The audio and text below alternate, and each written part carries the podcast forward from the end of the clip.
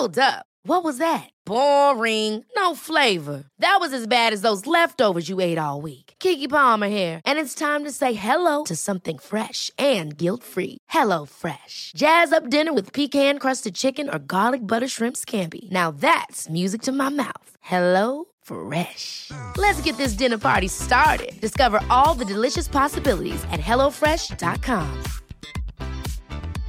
Hiring for your small business? If you're not looking for professionals on LinkedIn, you're looking in the wrong place. That's like looking for your car keys in a fish tank. LinkedIn helps you hire professionals you can't find anywhere else, even those who aren't actively searching for a new job but might be open to the perfect role. In a given month, over 70% of LinkedIn users don't even visit other leading job sites. So start looking in the right place. With LinkedIn, you can hire professionals like a professional. Post your free job on linkedin.com slash people today. Hello, everyone. Ooh, little voice crack there. Hello, everyone. We will be talking about pleasure today. And before we do that, I have to tell you, I'm in a bit of a weird mood. I feel like today was really weird for me because I kept seeing stuff, I would say, for the last week or two, I keep seeing stuff on my For You page about bears and people encountering bears. And then I kid you not, I was walking through just an urban little path today. And to my right was a massive black bear. And everything was fine. You know, I backed away. I just like walked in the other direction, called uh, the conservation department and yeah, just let them know because it was quite close to a main road.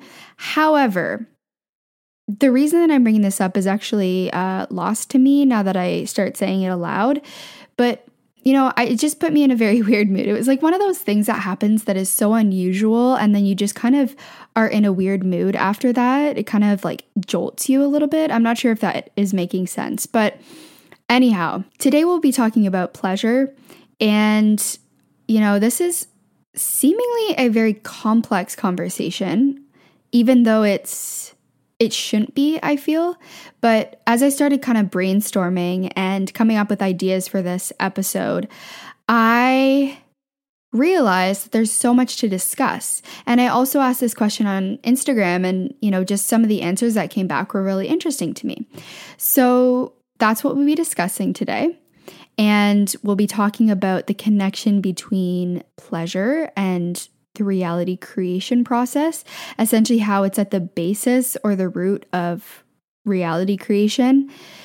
This belief that you're worthy of pleasure, that you're worthy of ease, peace, balance, calm, clarity, satisfaction, fulfillment, but how our attitude and potential shame around pleasure can interfere with our ability to see ourselves as such. This episode is going to be about starting to unravel our relationship with pleasure, exploring some of the narratives and the attitudes that we have towards it, and exploring how that feeds into, as I said, the reality creation process. Now, this is a new topic for me. I'm only just beginning to explore this for myself. So I hope that this is the first of many conversations we have here about pleasure. But my sense is when I sat down to kind of start brainstorming an episode, this concept of pleasure kept coming up.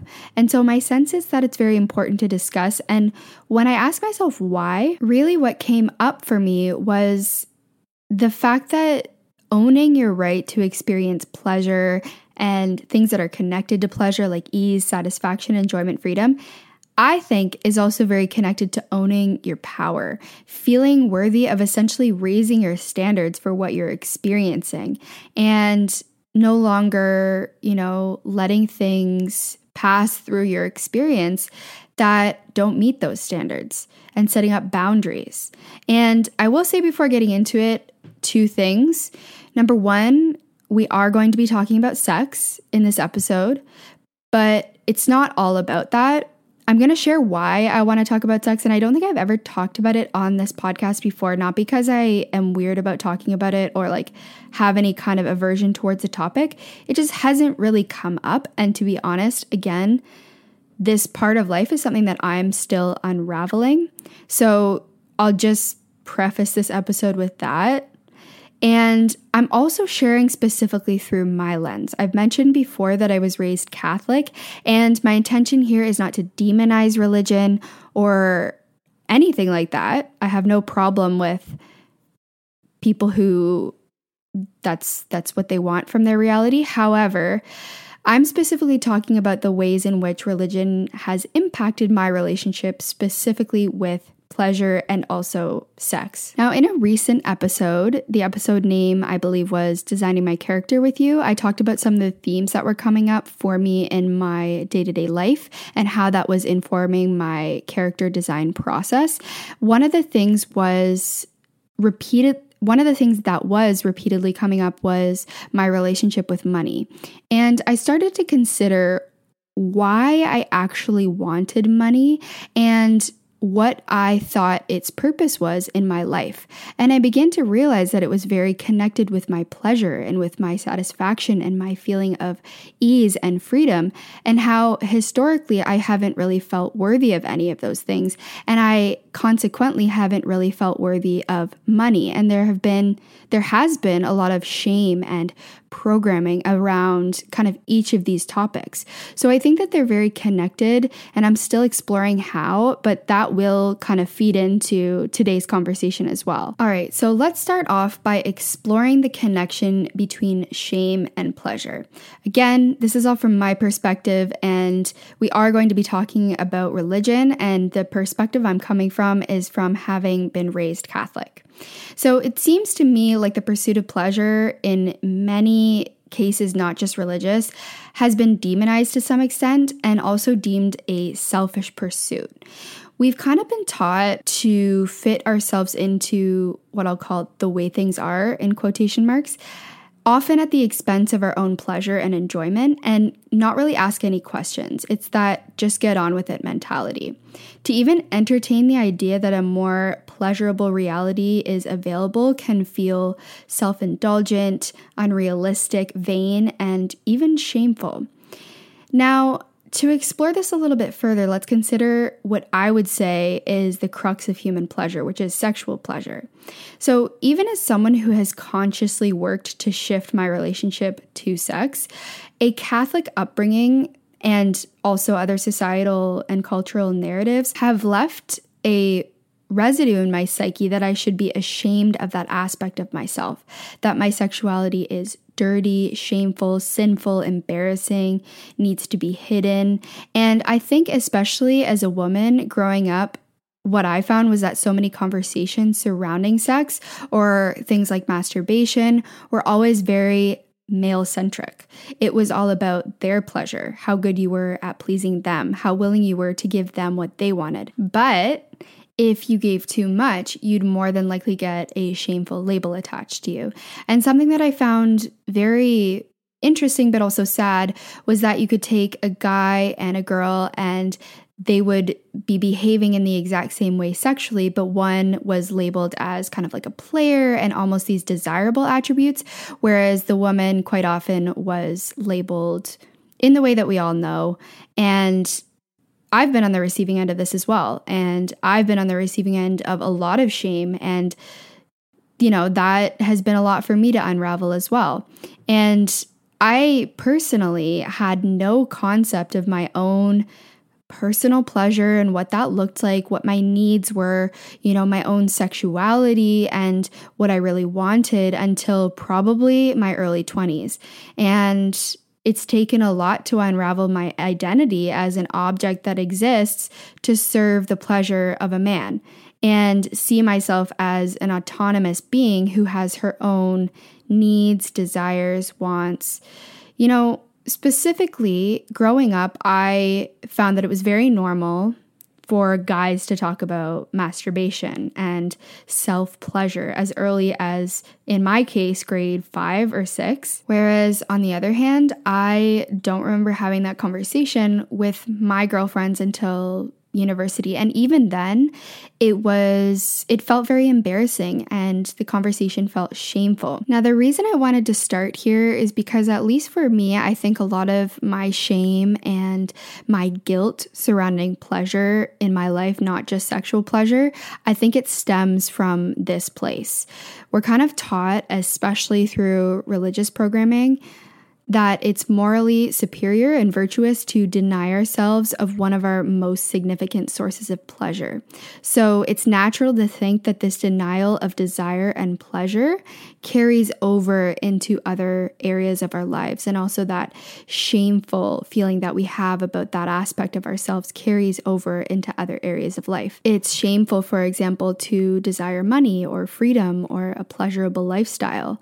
We can even feel guilt when we are actually experiencing pleasure. And I know in my case, I often feel like there's something wrong or, you know, waiting for the other shoe to drop. And this is why I think so many people, especially what I have witnessed so many women come into this community and share that they don't know what they desire.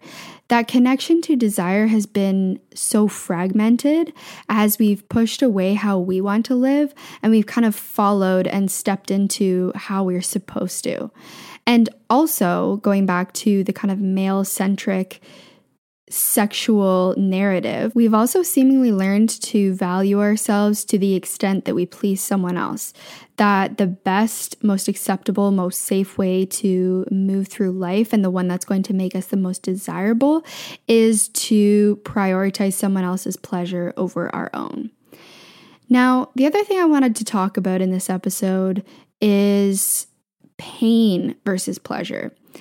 I kind of see them being two parts of the same continuum, equally normal parts of life, and from my standpoint, both morally neutral. It's like if we were to consider happy versus sad on a spectrum or a continuum, there's seemingly contrasting states that we can move through and fluctuate between, but it doesn't really make sense to assign morality to either. They add texture to life and contrast, and these states can also be information or feedback and tell us a little bit about what we do or don't want in life. But going back to the conversation on pleasure and shame, we seem to have assigned a moral judgment to the pursuit of pleasure and, in some cases, assigned value to pain. It's seemingly virtuous and morally right to forego and deny ourselves of pleasure, while pain can be seen as meaningful and worthy of salvation. We seem to find validity in our pain, but not so much in our pleasure. And an example of this would be you know, when you're in a conversation with people and people are complaining about their lives, you know, justifiably so, but there's sometimes this guilt when your life is feeling good and feeling like things are are going well there's this guilt or this feeling of being self-conscious about not really having anything negative to add. And i've almost noted for i've almost noticed excuse me for myself that sometimes i'll fabricate something just to have something to add because there's almost this awkwardness in a conversation where people are kind of sharing pain or difficulty or complaints or negativity, which again, I'm not saying is a bad thing, but I'm more speaking to the guilt that we feel in not being in that state. We feel like there's something wrong. We feel like we are leaving people behind or we have it easier than other people. And then there's a guilt attached to that. Or in the way that we feel guilty about the idea of ease or freedom. Now, I know that, of course, the scale can tip too far in the other direction being so obsessed with the pursuit of happiness and pleasure that we avoid things like conflict or pain. But I think for many, it's tipped too far for too long on the side of pain. And I think the shame based narratives about trying to change this only perpetuates the problem and interferes with our ability to move towards a more pleasurable reality for ourselves. And the way I see it, since a belief in a more pleasurable, expansive experience is at the basis of reality creation, it's worth healing, if not at the very least neutralizing our relationship with pleasure. So, examining perhaps for the first time our narratives around pleasure and pain. So, I shared some of mine and how I think a lot of my narratives surrounding pleasure are rooted in the fact that one of the biggest sources of human pleasure was demonized for as long as I can remember through many of the systems that I was surrounded by in early life. And not only that, but the way I valued myself, especially in relationship, was heavily centered around another person and my ability to please that person and my ability to, you know, be willing to behave in the way that I was expected to. And so, nowhere in that picture does my pleasure and my desire really fit in because, on one hand, you have an intense, shameful, you know, sinful mentality surrounding your own specifically sexual pleasure. But again, I think this applies to other areas. And then on the other side, you really haven't been encouraged to explore your own pleasure, see what you want, see what you like, you know, consider what you desire. And I want to provide another example, or maybe two examples that aren't linked to sexuality. The first one is when I was considering leaving my corporate job to explore a different lifestyle. I felt a deep, deep calling to a different type of lifestyle. I felt very unhappy and you know, I was suffering mentally in the job that I was in. I internalized a lot of the narratives that you kind of have to just make the best of your situation, especially if you're in a situation that you should be very grateful for. You really, really need to work on just being happy with it. And so that for me meant that I would deny even exploring different options in my head because I felt like even that was selfish and unfair when, you know, other people are in far worse situations than I was. And so I remember confiding in a colleague. This was a colleague who was a little bit older than me and much further into their career. And we related in a lot of ways surrounding our mental health and some of the challenges that we had. So I really thought that I could confide in this person and that, you know, maybe they would give me some good advice. And I kind of just shared that I was really struggling with being in the position that I was and that I thought that I wanted to kind of like take a break and try something different and see what else was out there, which, you know, that in and of itself is a very fair thing to desire to experiment and to try something different. And the response that I received was really hurtful. I understand where she was coming from, but basically it was reflective of what I just said, which was that I should be so grateful to be in the situation that I'm in. And regardless of the mental health experience that I was having, you know, it's not worth sacrificing this experience and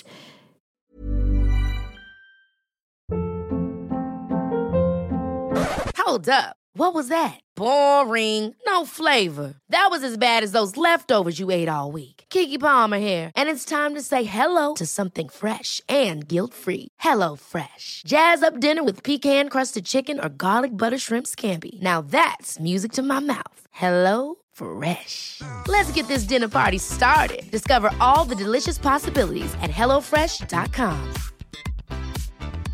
I'm Sandra, and I'm just the professional your small business was looking for. But you didn't hire me because you didn't use LinkedIn jobs. LinkedIn has professionals you can't find anywhere else, including those who aren't actively looking for a new job but might be open to the perfect role, like me.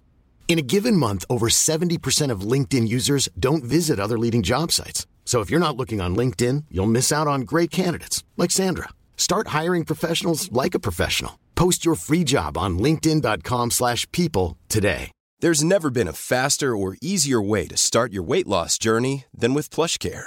PlushCare accepts most insurance plans and gives you online access to board-certified physicians who can prescribe FDA-approved weight loss medications like Wegovy and Zepbound for those who qualify. Take charge of your health and speak with a board-certified physician about a weight loss plan that's right for you. Get started today at plushcare.com slash weight loss. That's plushcare.com slash weight loss. plushcare.com slash weight loss. Life is full of what ifs. Some awesome, like what if AI could fold your laundry? And some, well, less awesome. Like what if you have unexpected medical costs? United Healthcare can help get you covered with Health Protector Guard fixed indemnity insurance plans. They supplement your primary plan to help you manage out of pocket costs. No deductibles, no enrollment periods, and especially no more what ifs. Visit uh1.com to find the Health Protector Guard plan for you.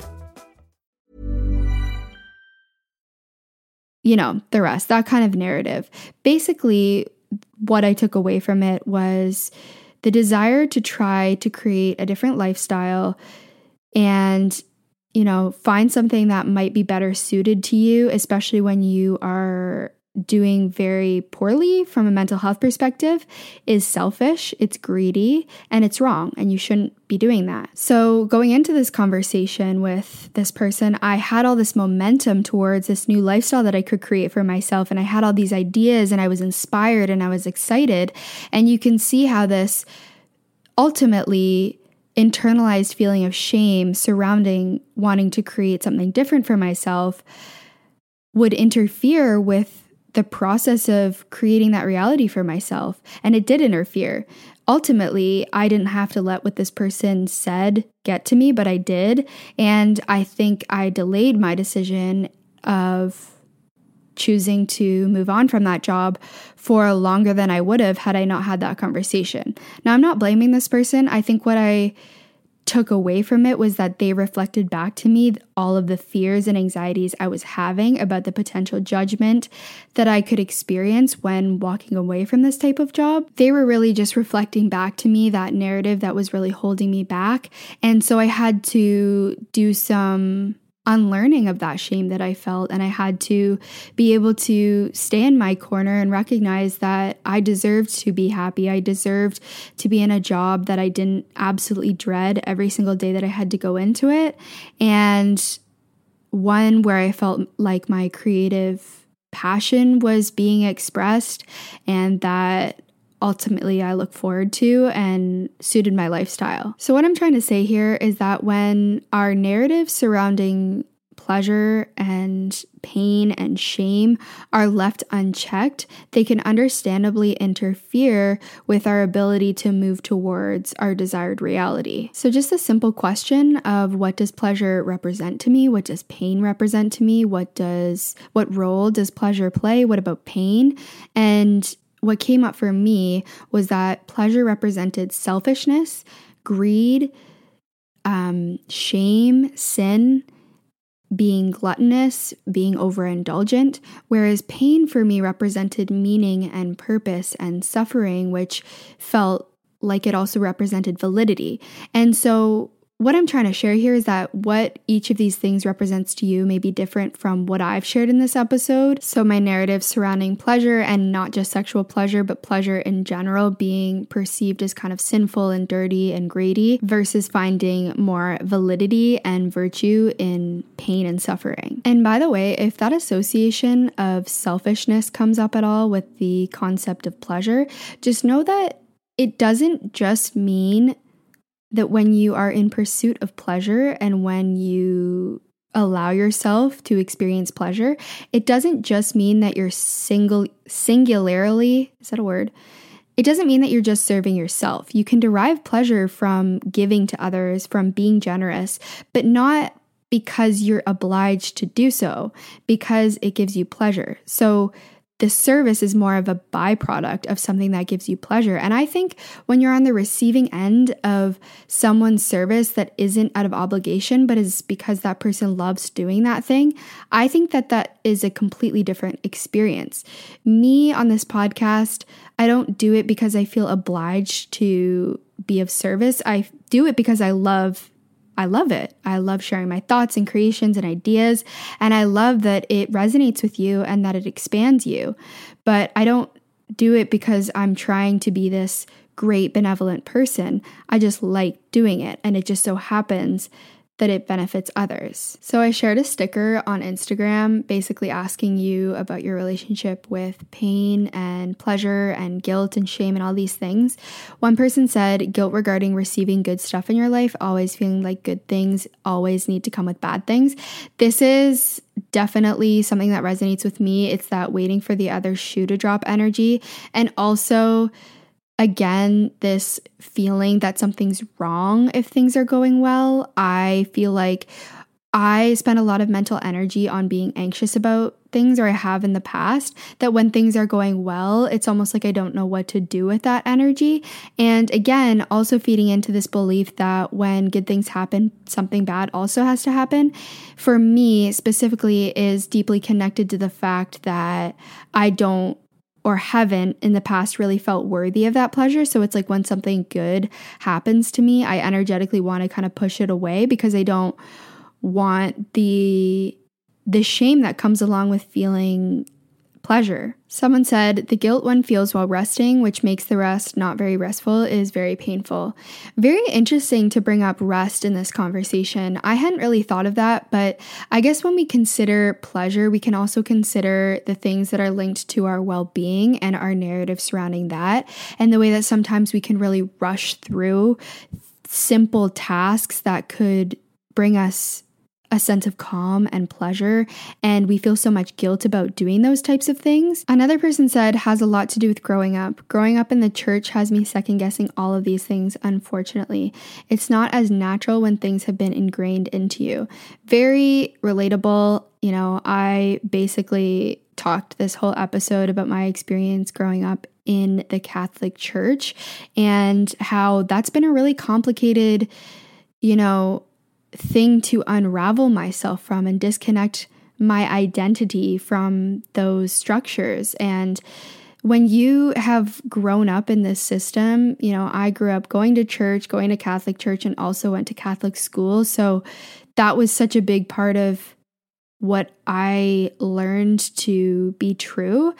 It's very understandable that it takes time to unlearn these things, but I think giving ourselves permission to have a little bit of agency in this question, even if you are still practicing a certain faith or religion, I think still being able to give yourself agency and say, you know, look at the bigger picture, at least for me, in the question of pleasure, do I do I really resonate with the narrative that has been passed down through this system?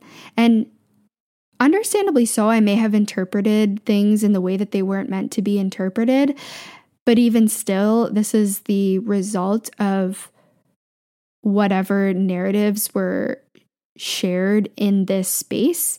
And so I have to do that unpacking. I'm not sure if that made sense, but basically, what I'm trying to say is regardless of the intent of religious programming, whether the intent is or isn't malicious, if the outcome is that you feel shame around your pleasure, then I think that it's worth unraveling that shame. Someone said, shame on spending money for myself is huge. Yes, I've actually kind of been doing some exposure therapy to spending money on myself recently. Now, don't get me wrong, I certainly have spent money on myself in the past, but my nervous system experience when I would spend money would be really bad.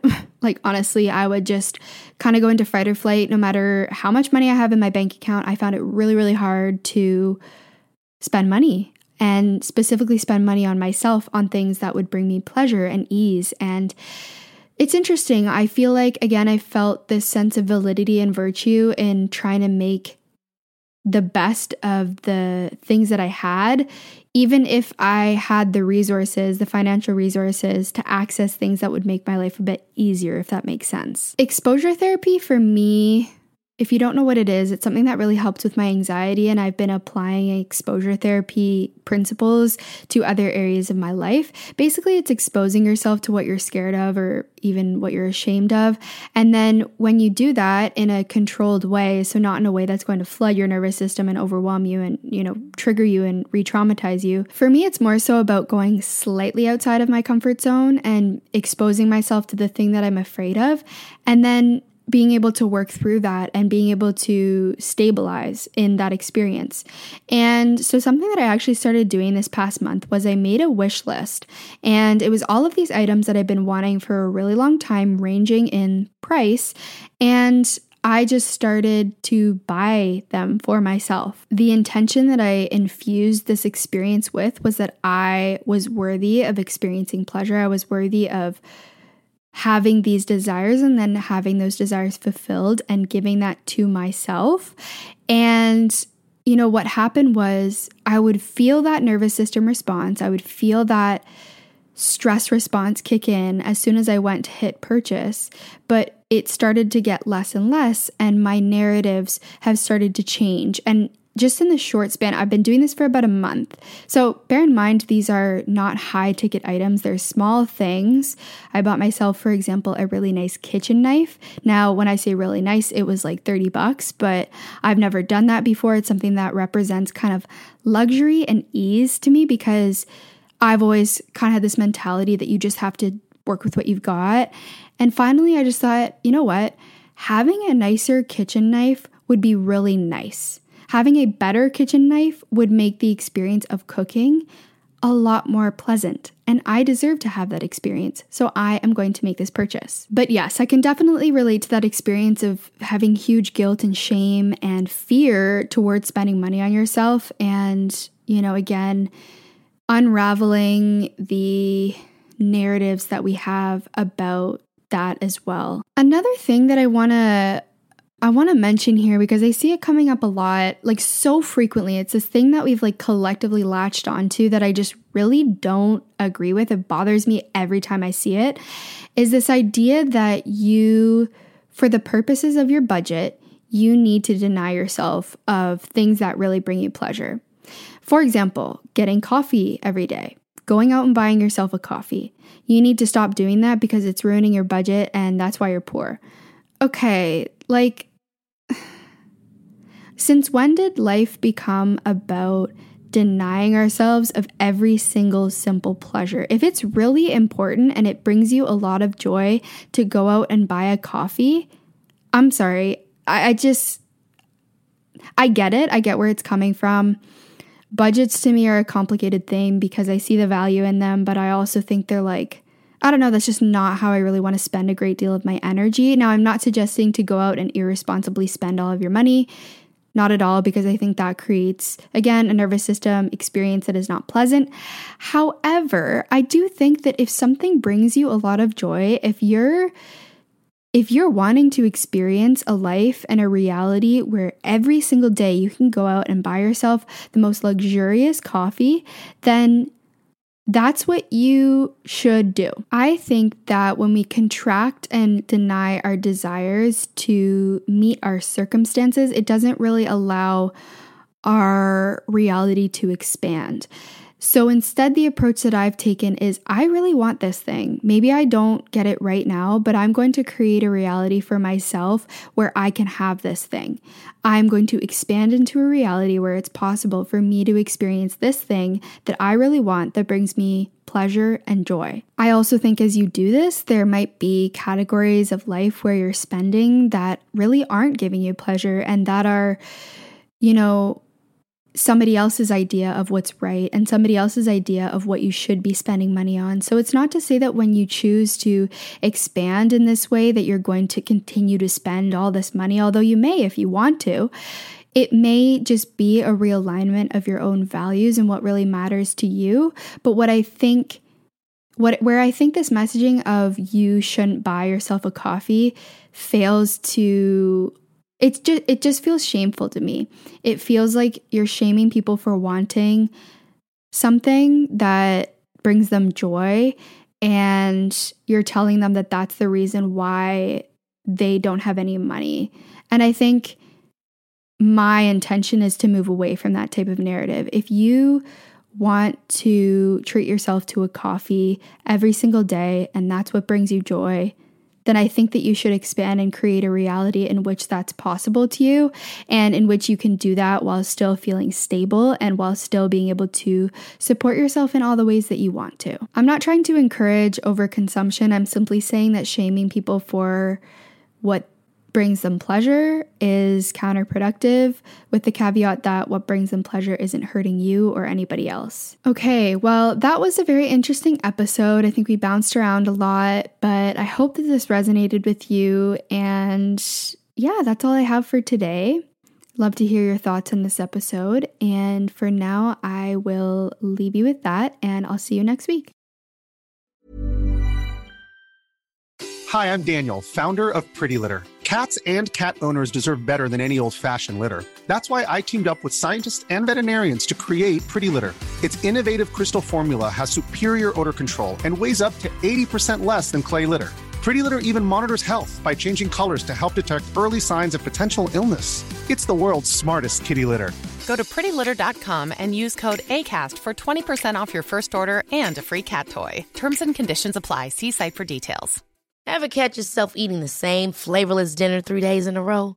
Dreaming of something better? Well, HelloFresh is your guilt free dream come true, baby. It's me, Keke Palmer. Let's wake up those taste buds with hot, juicy pecan crusted chicken or garlic butter shrimp scampi. Mm. Hello Fresh. Stop dreaming of all the delicious possibilities and dig in at HelloFresh.com. Let's get this dinner party started.